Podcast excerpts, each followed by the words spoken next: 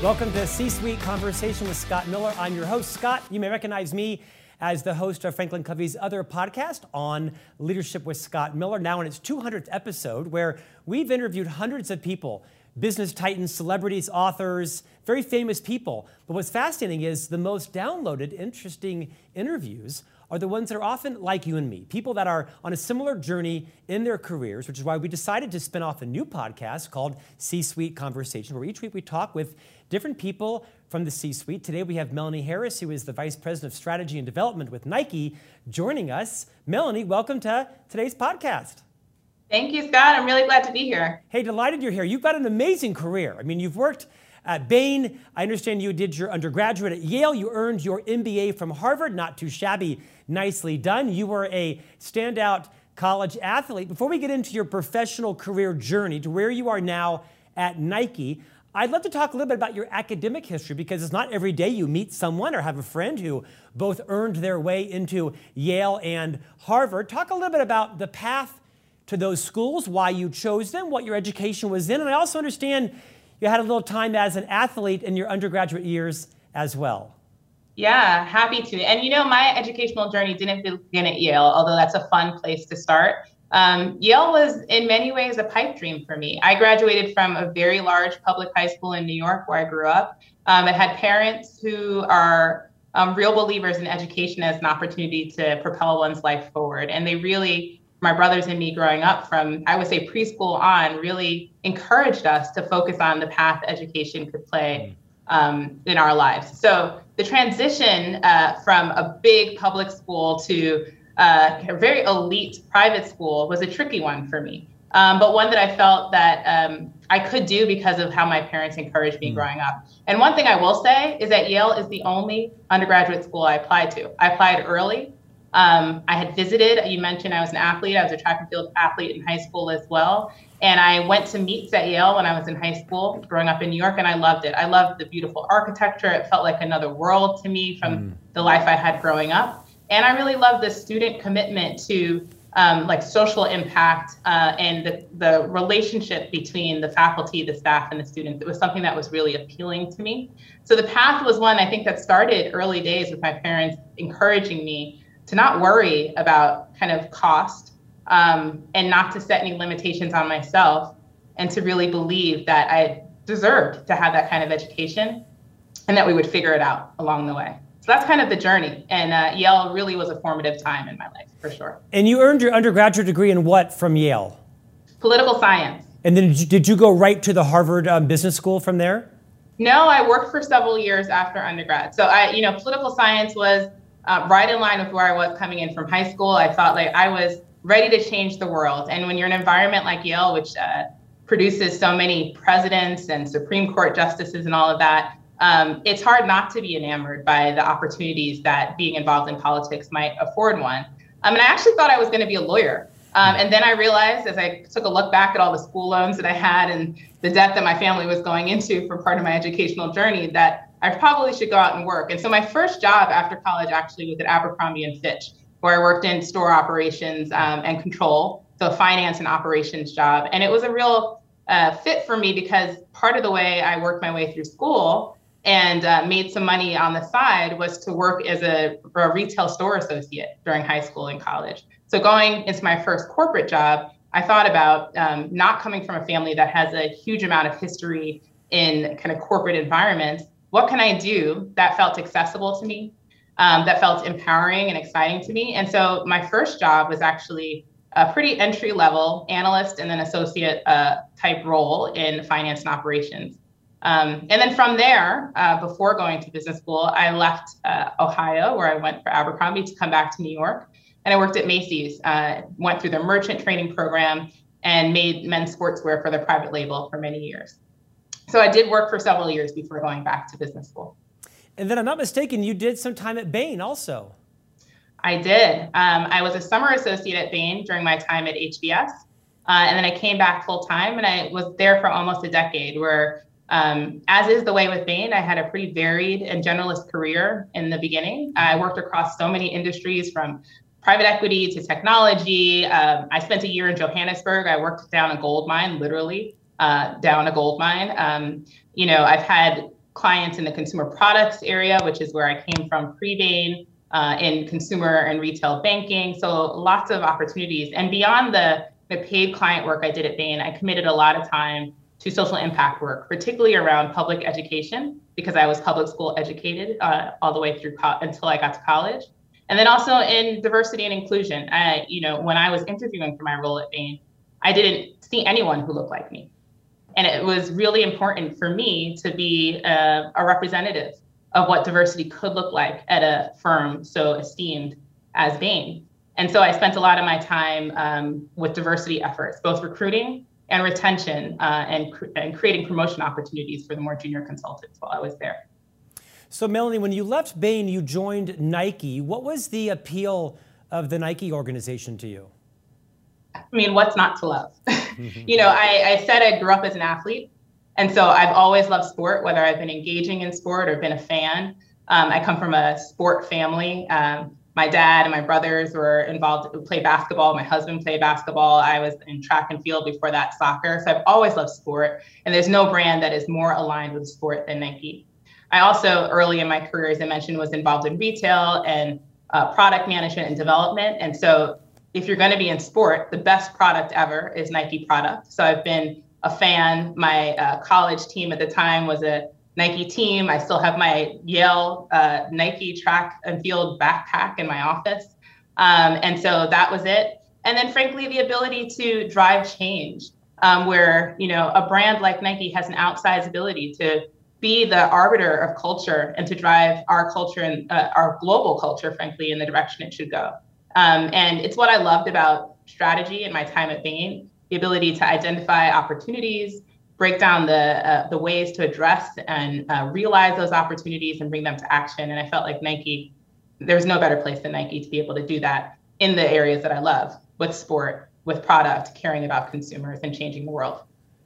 So thanks for taking us on that journey. It's so insightful to see how people, you know, uh, sometimes are very deliberate and sometimes fairly serendipitous in the opportunities that are presented to them, both educationally and professionally. Let's talk about your role at Nike. You are the Vice President of Strategy and Development. Break that down for us. What does yeah. that really mean? What are you responsible for delivering to Nike in that role?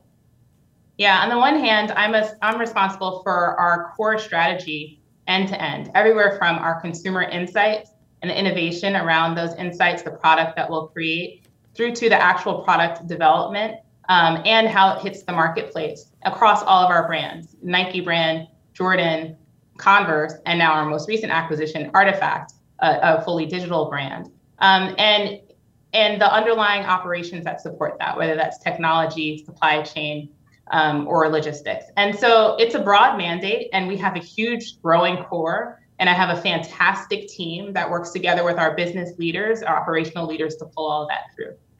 In addition to that, I also have the development side. We have growth in our core, but we also have opportunity beyond our core to better serve our consumers, whether that's with new products, um, new uh, opportunities, new geographies, et cetera. So I do spend a fair amount of my time thinking about new opportunities of growth, even beyond our core. And that's the piece when I talk about development. So my teams are thinking about the strategy of our current business, how to best serve our consumers with the best products and experiences, and then looking to the future and doing things like where what are those same stakeholders going to want 10 years from now and how do we get ahead of that and make sure we're there right there hand in hand with them millie i'm guessing it's a challenge to be in charge of strategy when the world is changing by the day right? Whether it be you know ai or digital uh, uh, innovations whether it be pandemics and supply chain or what's in vogue or not in vogue what's your philosophy if any around how you create strategy in a constantly changing environment?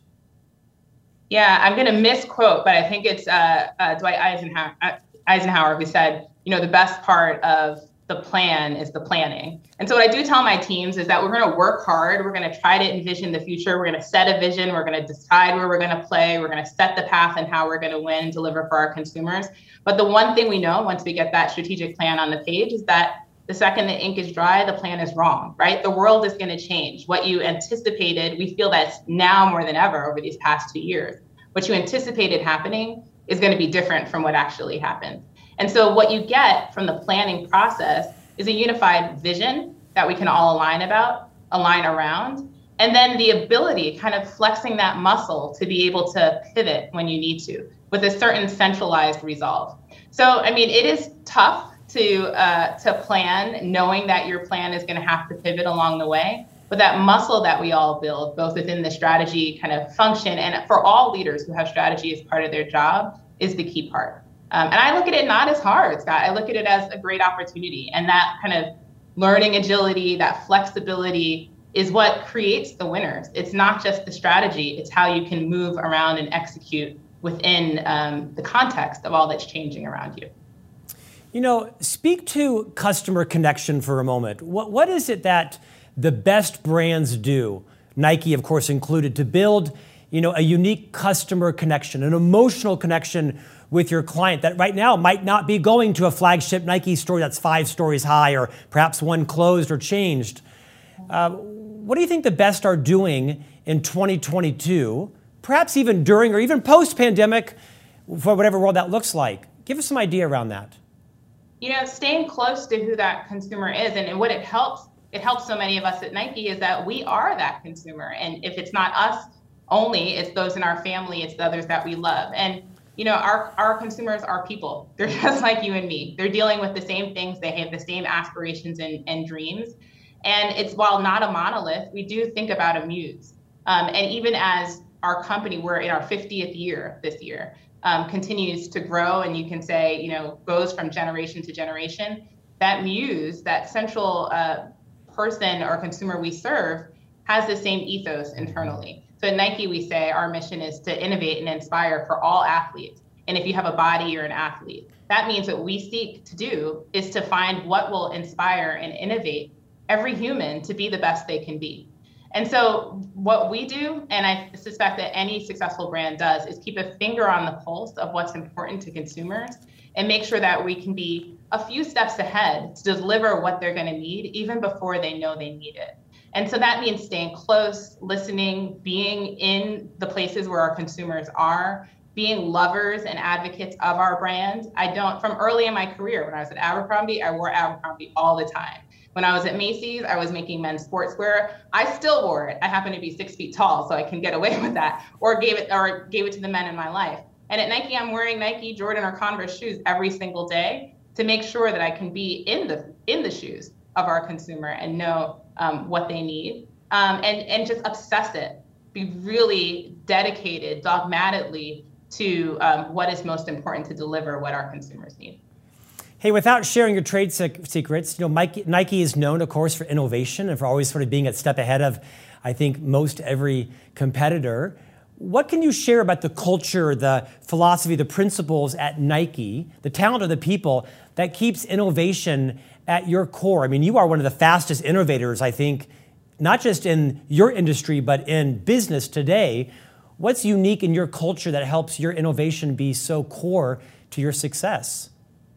We love sport and we love athletes. So I said, you know, if you have a body, you're an athlete. You're an athlete, Scott. I'm an athlete. Everyone listening is an athlete. But we have a close connection to the most elite athletes in the world right? And so and because we love sport and, and they love sport that partnership helps us to be innovative and ahead of the curve. So what we create for the world's best um, olympic marathoners and race and sprinters leads the way with innovation for you and i when we want to go out and take our morning run.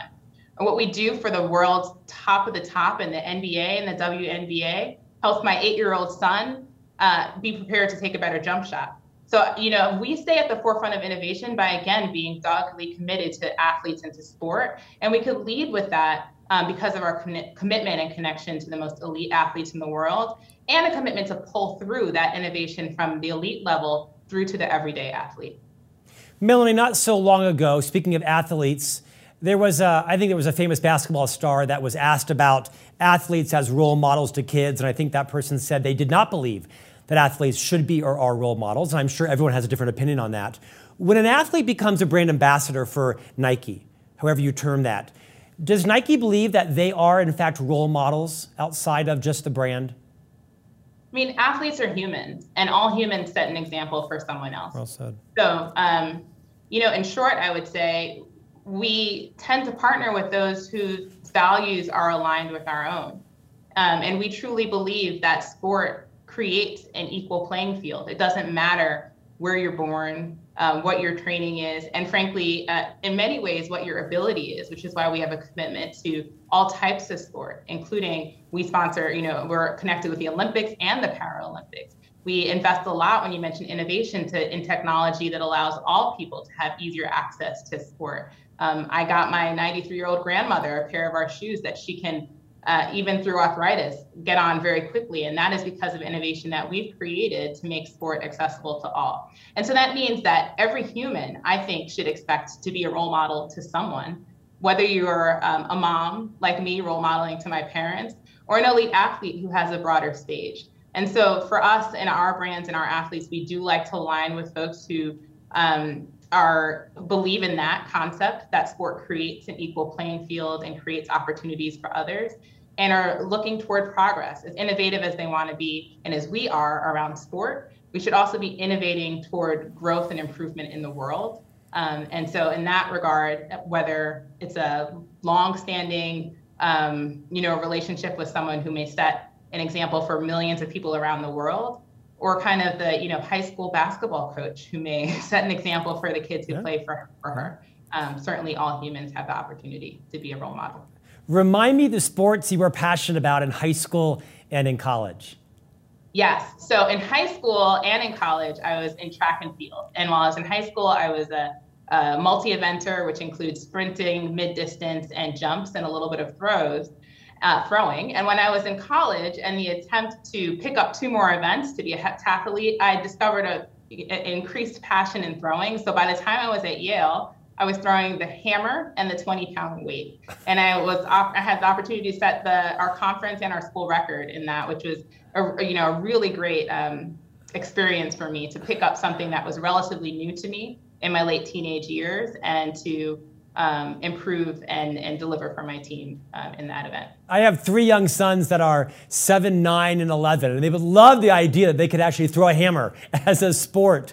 What uh, oh, I love that. you have that. to tell them it's not the same hammer you use to drive a nail. no. oh, I will not be telling them any of that. Trust me. Um, Melanie, what did your experience as a lifelong athlete? Now, there's a difference between you know Scott as an athlete and Melanie as an athlete. You may define it the same it's my podcast. I'm going to define it differently.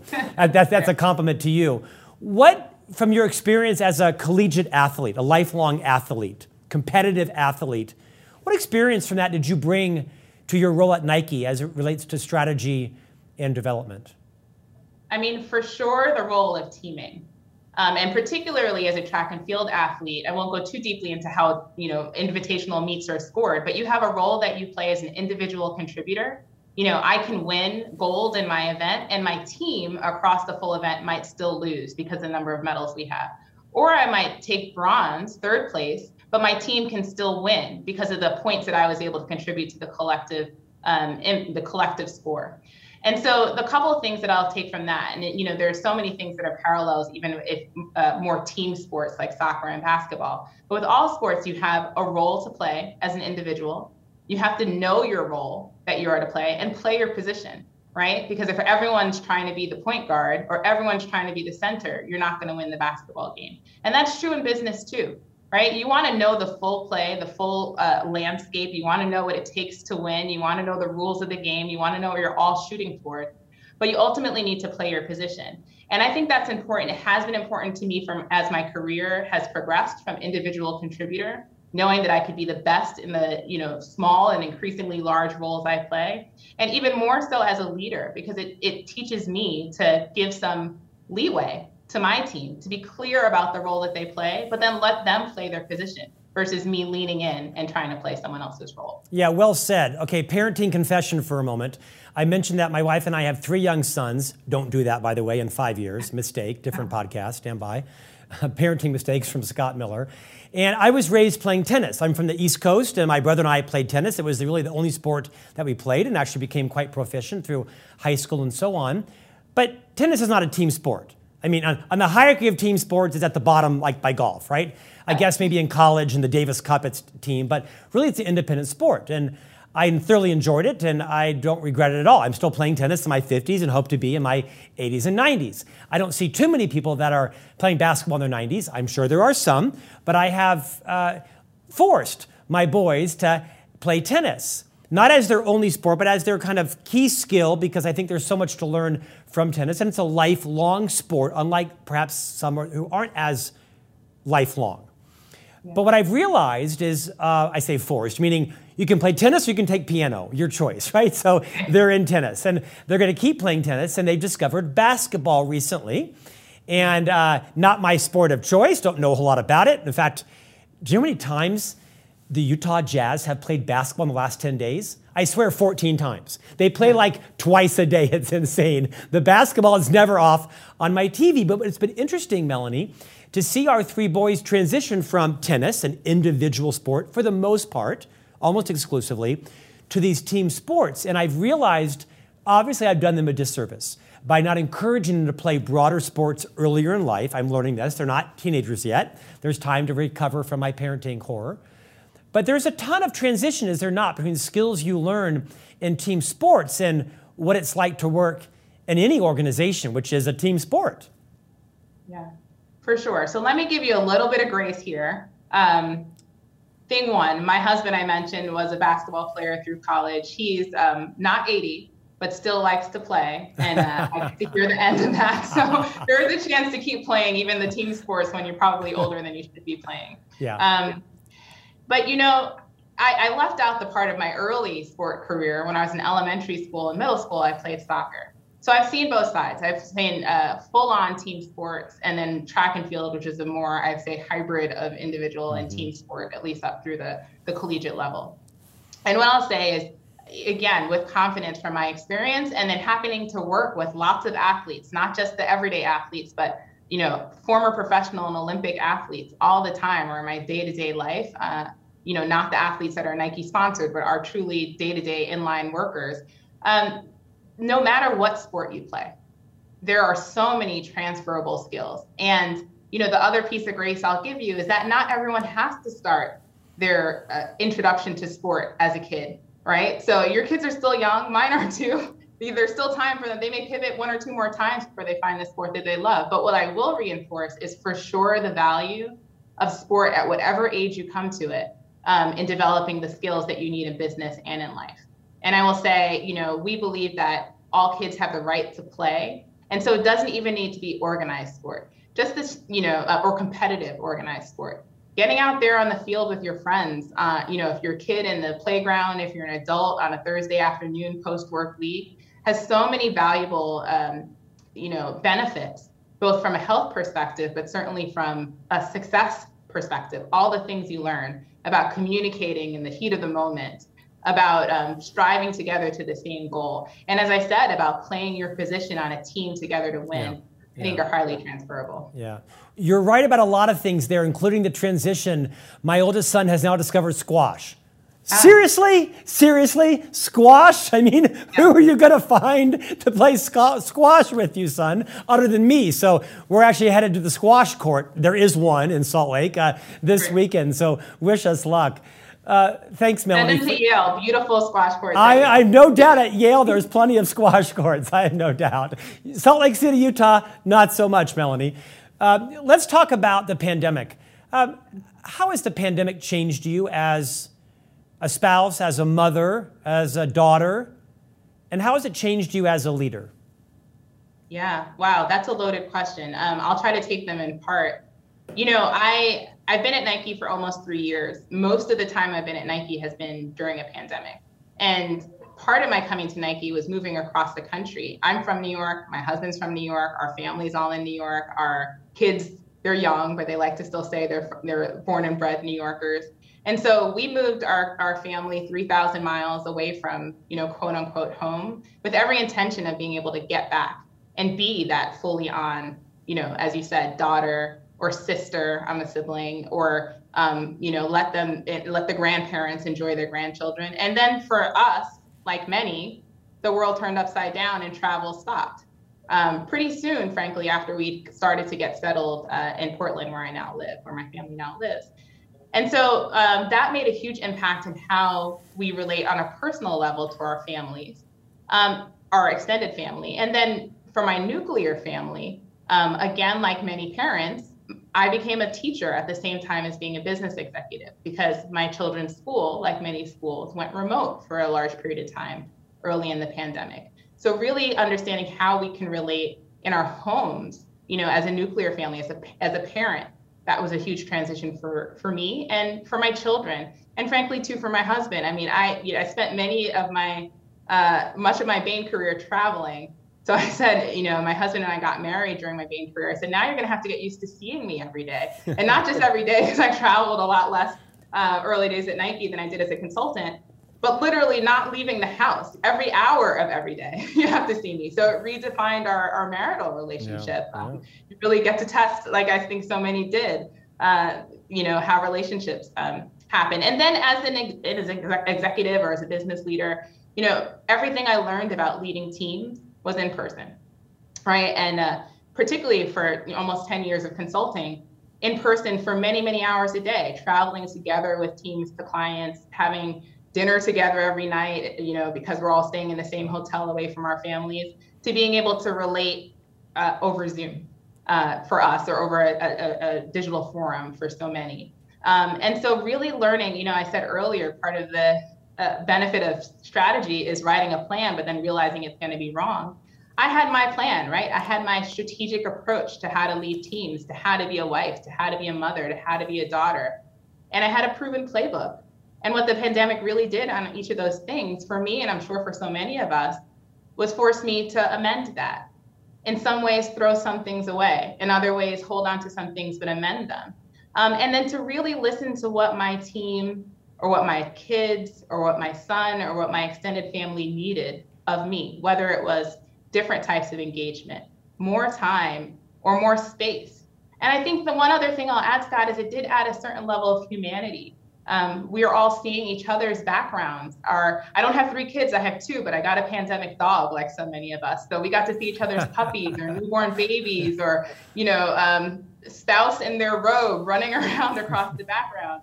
And you start to realize more and more what we all knew, like our colleagues are people. Um, but you get to see all the texture of their lives that we didn't normally get to yeah. see all the time in the workplace. Yeah, I think all of us as leaders have had to learn more empathy as a skill, as an intention, as a default.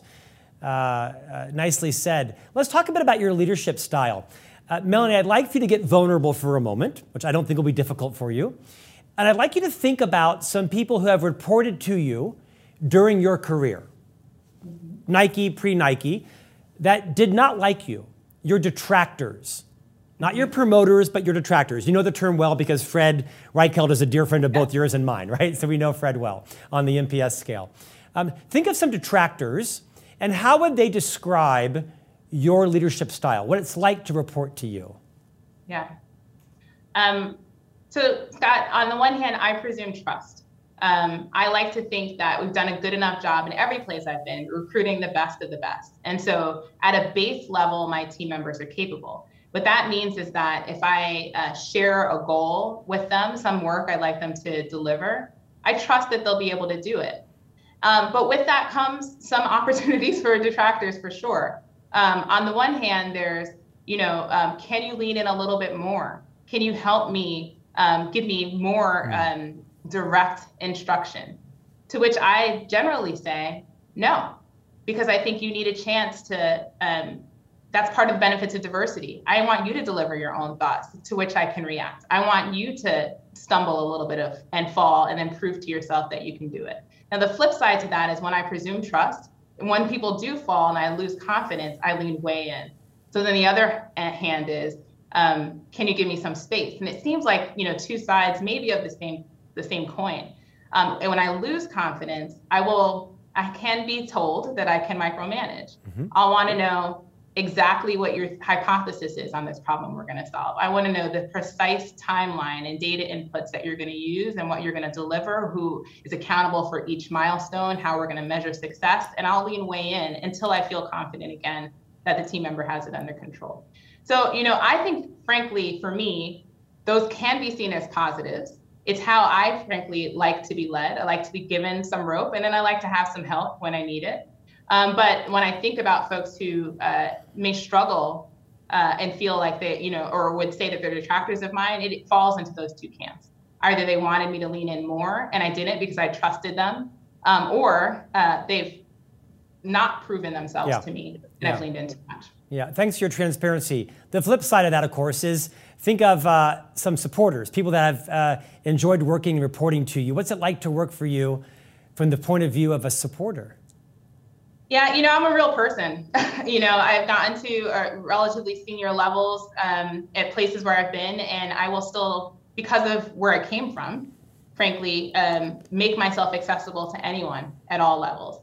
I also am a huge advocate for my people. I believe, I think I mentioned it before, in the power of representation, and there have been so many rooms, um, whether it's my core colleagues, clients I've served, where I'm the only. I'm the only woman. I'm the only uh, first generation American. I'm the only person of color. I'm the only, I may sometimes be the youngest in those rooms. And I feel like I have a, I feel a responsibility, frankly, to um, be a voice for those who aren't at the table, many of them who I represent.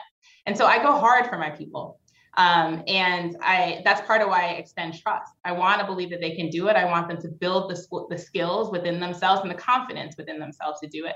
And then I will advocate for them, dog, you know, doggedly. I won't let uh, people to you know, speak negatively against them unless they have true concrete evidence of something they've done or that they cannot do. Um, and so that's something that my supporters, of which I will say humbly are many, will say uh, about me is that I will, even if I'm giving them constructive feedback to help them develop, I will always go hard for them. I will always represent for them um, and try to create opportunities uh, for them that others may not see. Melanie, talk a bit about some of your professional passions outside of Nike.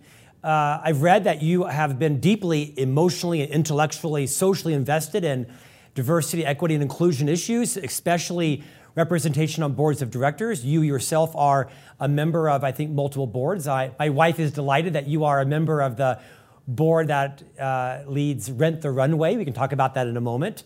Talk about why it's so important, always, now as much as ever, to have diversity on boards. I know the statistics are still not where we need them to be, whether it be with gender diversity or racial or background, some other type of diversity on boards. What's happening? What does that landscape look like? And where do you see the future? What gives you hope, if anything?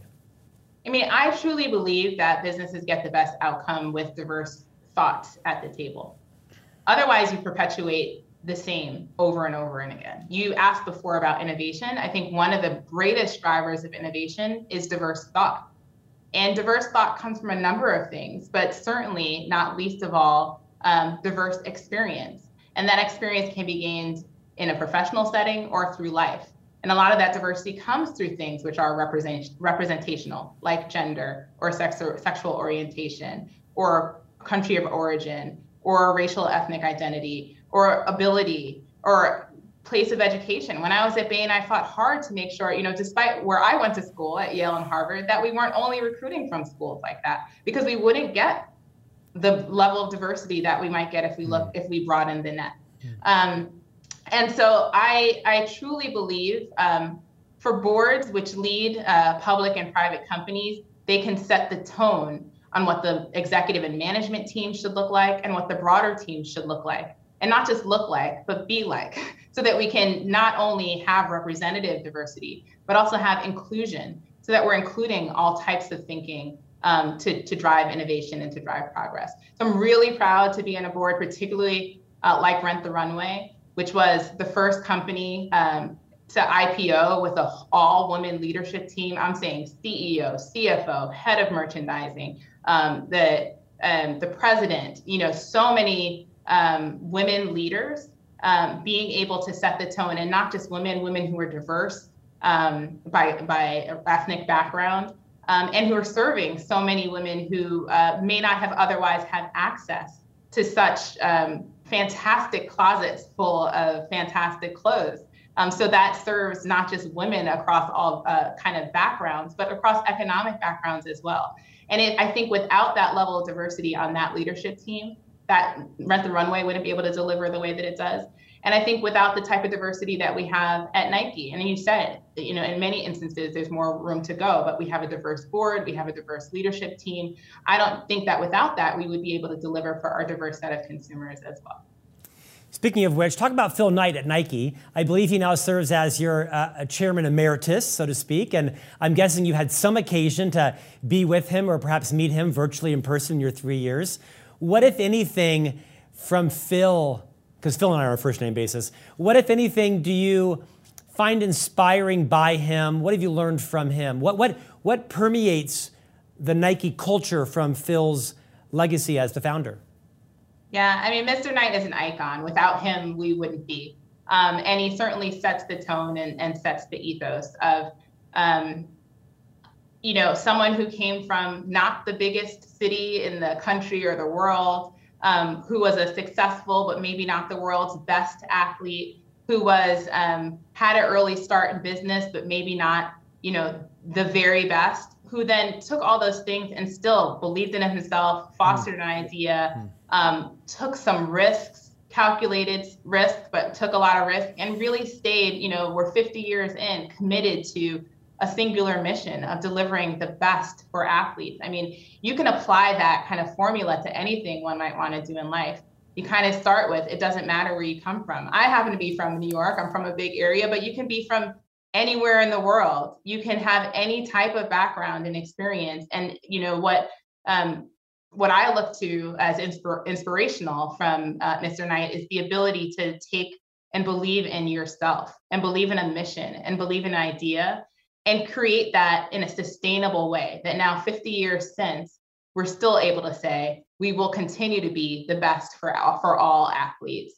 And um and you know he stays fresh you know going from our very first physical shoe to being on the cutting edge of what the virtual world will look like um, from a both product and experience standpoint. Um, it's it's something that is I think to be revered, to be celebrated, and to be inspired by. I certainly am. I hope that um, when I reach the point, uh, whether in longevity or status where he is in his career, that people would say the same about me, that I stay committed to what I believe in. I remain confident in my ability um, to change the world. And importantly, you said, you know, um, he's involved, but has get left a path for other leaders to come in and carry the torch. And I think that's an important lesson too, realizing the impact you can have, but also empowering others to carry that impact forward. Yeah, nicely said.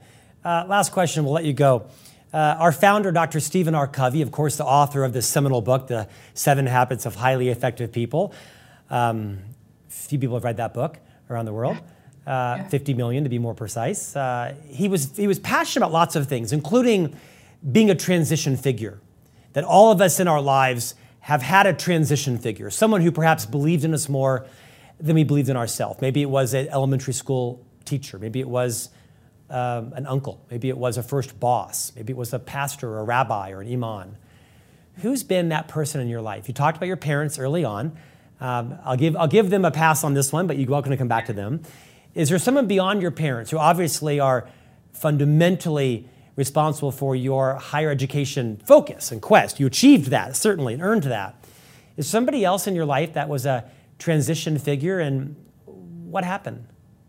My parents are fantastic, and they learned to be fantastic from the best, who are my grandparents. Mm. So this is an easy one for me, and hopefully it doesn't feel like too much of a softball. But um, I was lucky for most of my life into my early adulthood to have all four grandparents alive, and I mm. realize now what a privilege that was. Mm. And I mm. have one remaining uh, living grandparent, my grandmother, my maternal grandmother, and I will tell a little bit about her as a representation of all four of my grandparents. Um, so my grandmother is an immigrant to the U.S. from a very small country island in the Caribbean, and uh, she had five children who were immigrating with her, along with her husband, and they fought hard to get the opportunity to move to um, a not very privileged area in the Bronx uh, in New York, really with the intent to create better opportunities for their children, for my mom and her siblings. And it was the same story for my father's, mm. uh, a similar story for my father's parents as well. And I think, you know, th- you know, to have my grandmother still around, um, multiple generations being able to, we spent Thanksgiving together to see her spend time with my children and impart that same level of confidence. You can come from a little, seemingly nowhere island in the middle of nowhere with um, and move to the one of the biggest cities in the world and struggle to think about how to you know pay the bills and feed your children but not let them see that and let them believe that they can truly if they work hard if they believe in themselves if they're kind to uh, each other and to others and to themselves that they will improve their lives and get to a better position in life and have an impact. And i say like having gone through my whole life having that messaging come through from my grandparents to my parents and hopefully for me to impart onto my children and to the teams around me has been truly um, you know i don't know if we can call it pivotal because i've been fortunate to have that from birth but to not to feel limited by things like place of birth um, gender your uh, your race and recognizing that those things exist but also recognizing that within us we have the strength to overcome the barriers that others may put in front of us because of um, the situation to which we were born. So I would give all huge shouts out to all four of my grandparents, but for sure my uh, my last living grandparent, my my grandmother. What a great privilege you, like you say in hindsight, that you do appreciate now at being able to be raised around all four grandparents. What a gift you had as did your sister and other siblings. So Melanie Harris, Vice President of Strategy and Development from Nike, thank you for joining us on C Suite Conversations. What a delight to talk with you. And I love the fact that you double as also the Chief Brand Officer and the Chief Operations Officer because you know the business so well. Nike, I'm sure, is privileged to have you. Thanks for your time today. Thank you, Scott. And we'll see you back next week for a new conversation on C Suite Conversations with Scott Miller.